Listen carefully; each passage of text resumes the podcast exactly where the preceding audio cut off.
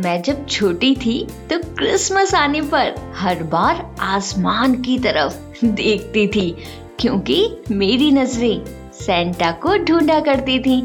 अंधेरी चमकती रात में बहुत खुश होकर सेंटा की गाड़ी आने का इंतज़ार करती थी।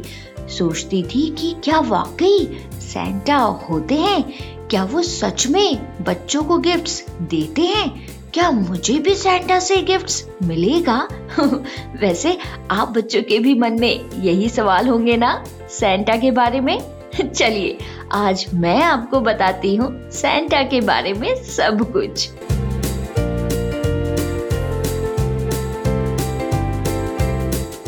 वैसे ये तो आपको पता ही है, जब जीसस क्राइस्ट का जन्म हुआ था तो उनके आने की खुशी में हम क्रिसमस मनाते हैं। और क्रिसमस मनाने की ये खुशी तब और भी बढ़ गई जब सेंट निकोलस सेंटा बनकर बच्चों के बीच आए। हाँ सेंट निकोलस को ही क्रिसमस फादर बोला जाता है। सेंट निकोलस का जन्म तीसरी सदी में जीजस के जाने के 280 साल के बाद मायरा में हुआ था। सेंट निकोलस ने बचपन में ही अपने माता पिता को खो दिया था। जब सेंट निकोलस छोटे थे, तभी से उन्हें प्रभु यीशु में बहुत आस्था थी। यीशु के बताए हुए रास्ते में चलते हुए उन्होंने अपना पूरा समय, अपना पूरा जीवन दूसरों का ख्याल रखने, उनकी सेवा करने में लगा दिया। उन्हें लोगों की मदद करना बहुत अच्छा लगता था।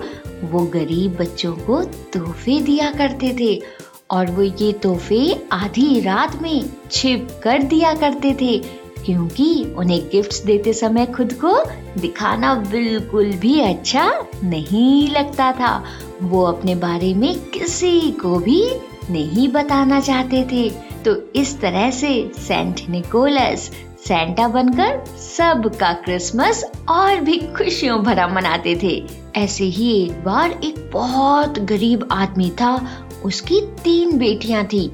उस आदमी के पास अपने बच्चों को खिलाने के लिए कुछ भी नहीं था। तो एक दिन उन तीनों बच्चों के मोजे एक रस्से पर लटक रहे थे। फिर आधी रात को सेंट निकोलस आए और उन्होंने वो लटके हुए मोजे देखे। फिर उन्हीं मोजों में उन्होंने सोने के सिक्कों से भरी थैली रखी और वहाँ से हो हो हो करते हुए चले गए।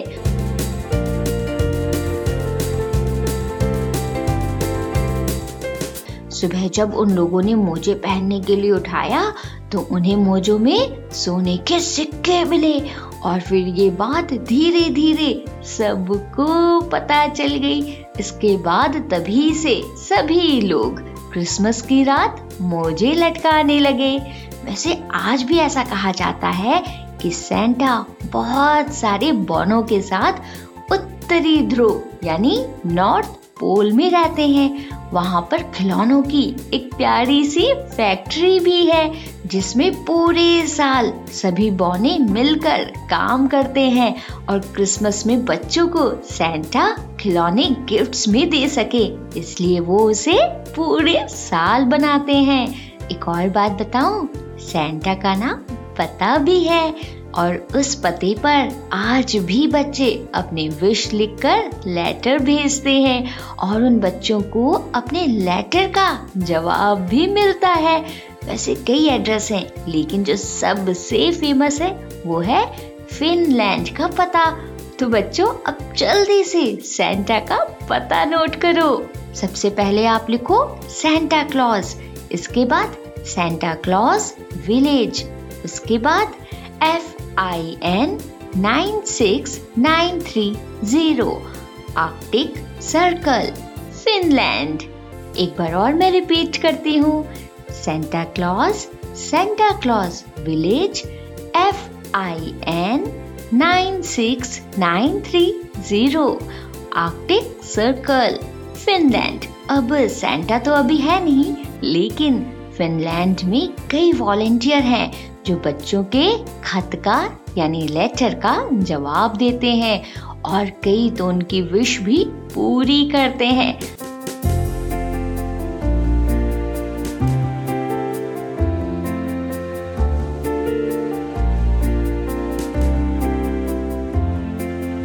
तो मुझे आप सब बताना ज़रूर कि इस क्रिसमस आपने सेंटा से क्या विश मांगी।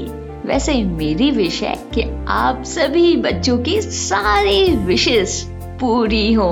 स्टोरी विद अनवी की तरफ़ से आप सभी को merry Christmas enjoy your day